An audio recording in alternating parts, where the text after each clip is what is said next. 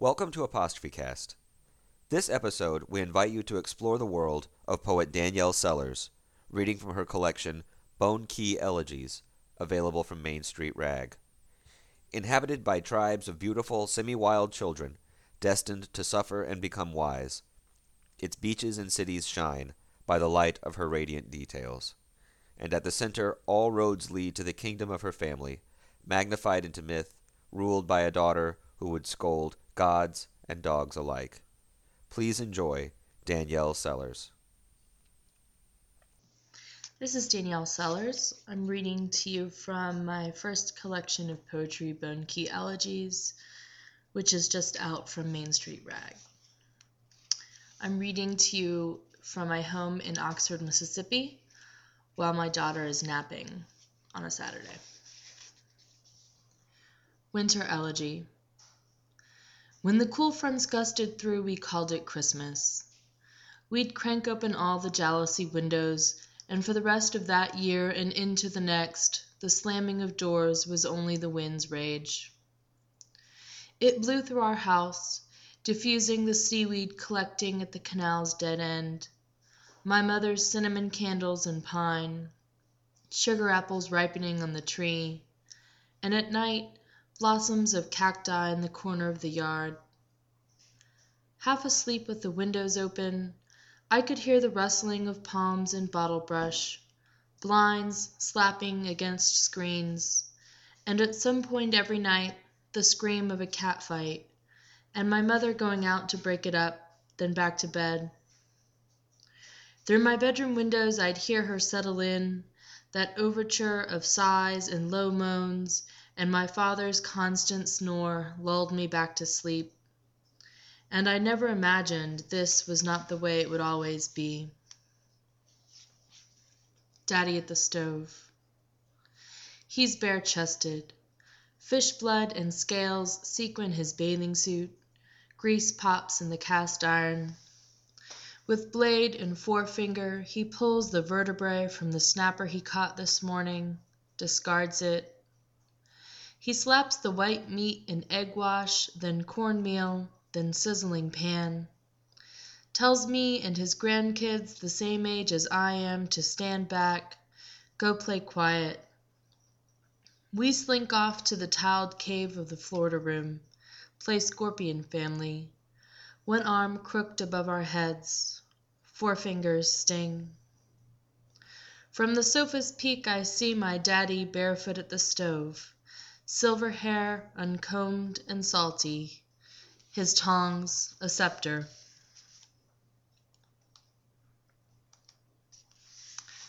Sandbar at Snipes Key. Before the divorce, we used to picnic on the first Sunday of each month, even in winter. My father would belly his pontoon on the sandbar. Then my extended family swung single file down the ladder wearing sneakers. It was too shallow for swimming, and not all sand, but coral heads and bottles, long spined sea urchins, perhaps stingrays. Arm in arm we made a chain from the boat to shore, in flowered or fluorescent bathing suits, like a long swatch of milky bufo eggs to stake our claim on that small tongue of sand. My father would carve a pit in the beach, make fire with mangrove limbs, spear a hogfish and roast it before it was dead, squeezed lime hissing the fire down. Then he'd stretch out on the sand, his arms folded under his head like a sky watcher. His snore was like wave crash. Giggling, I poured buckets full of sand over him. Mixed with salt water, it was cement. Then I built a series of castles around him. He'd sleep like that, pretending not to know I was there. Or was he pretending? During one of these Sundays, our engine broke down, and to get us home he jumped in, pulled the pontoon by the anchor rope over his shoulder, trudged the three bay miles to our dock, his hands and back blistered. That night he stood out on the back deck, and my mother poured a bottle of peroxide over him, which fizzed like sea foam over his body. He saw me see him wince, then exaggerated his wincing with cartoonish eeks and acks. He let me wind his palms with gauze. I fell asleep with my head on his scorched chest, despite the rifle cracks of some John Wayne movie both of us and his cigar burned, soft gray La-Z-Boy. He was fond of saying, Man is greater than any misery. Out there on the sandbar, it was easy to forget about my parents' last fight, the smack of his truck door. It felt good just to dig my hands in the muck by the shoreline, to try and bury my father so deep in the earth he'd never leave.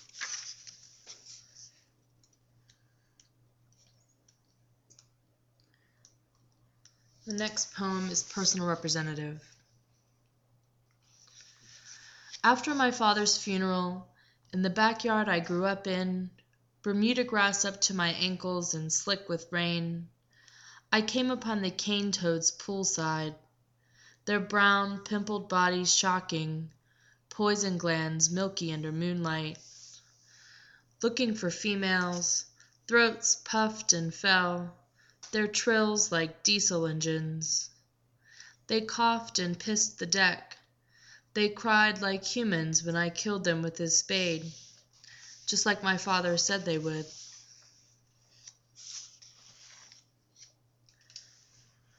Elegy for a Murdered Friend in memory of Aya Katubi, 1979 to 2003. Months after your murder, I went back to the limestone bridge, where as girls we scratched our names and the names of boys. Back then our mouths were red with stolen wine. We wore hoops in our ears, our jeans too tight. The tide took years to erode our words. Left were things of bridge dwellers mattress tickings, beer can, palm fronds twisted to roses. Nothing else changed. Not the salt pond stink, not the Navy jet screaming overhead, not the two note heartbeat sound of cars on US 1 above. This is where I knew you, before you met the man. This is how I'll remember you blonde hair, red lips, rock in your hand.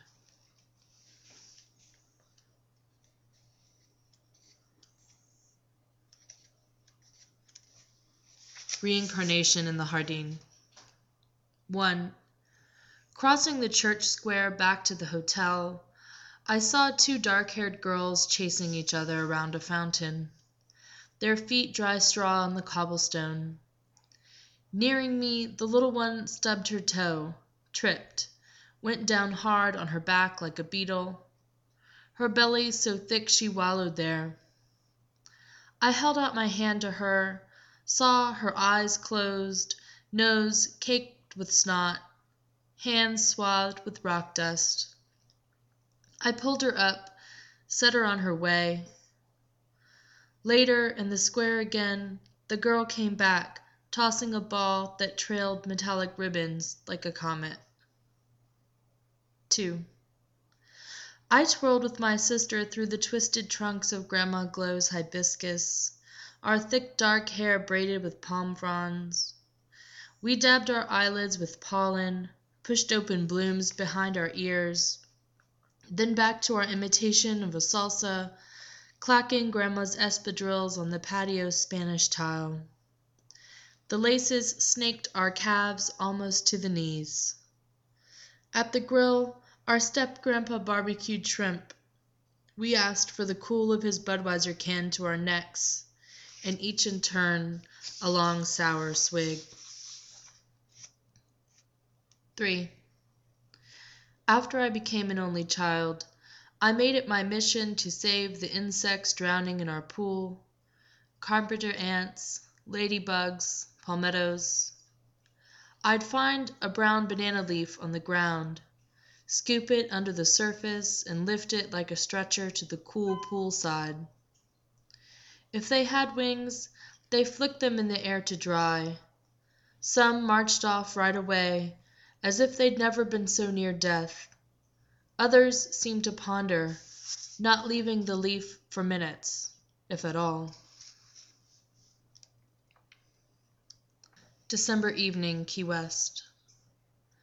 Today I sat on the seawall behind the house I've lived in twenty years, watching mullet turn circles in the canal.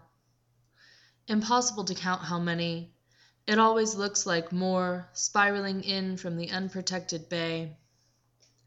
They raise their silver bellies to the sun, flashing like strobe lights under water. Unseen hunts them most likely barracuda. Occasionally one or a few leap from the edge to the hub. The ripple rings expand and disappear. The school, a gilded body, plunges three feet, its lights subdue, shapes distort. On a whim, one brave or stupid fish pilots them back. They form a plane, then vortex, octagon, what could be a shield? We sold this place last week. I thought of the mullets swimming the still canal and wondered how they never tired of turning their bellies to the sun. How close I came to jumping in.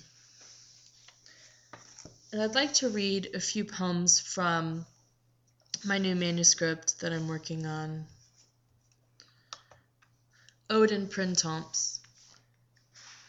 Back when goodnight took hours, wet necks and button fumble, we took pleasure in fogging the windows of your dented Buick, its windshield often an impressionist painting under rain.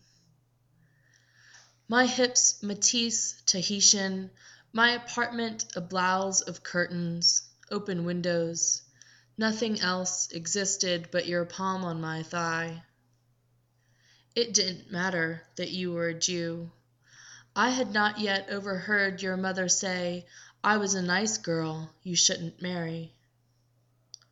On Saturdays we stole the marble staircases of the Walters Art Museum, our hooked arms among the glass columns housing thin parchments of Rochester Bibles, Claricia Psalter, the Book of Hours.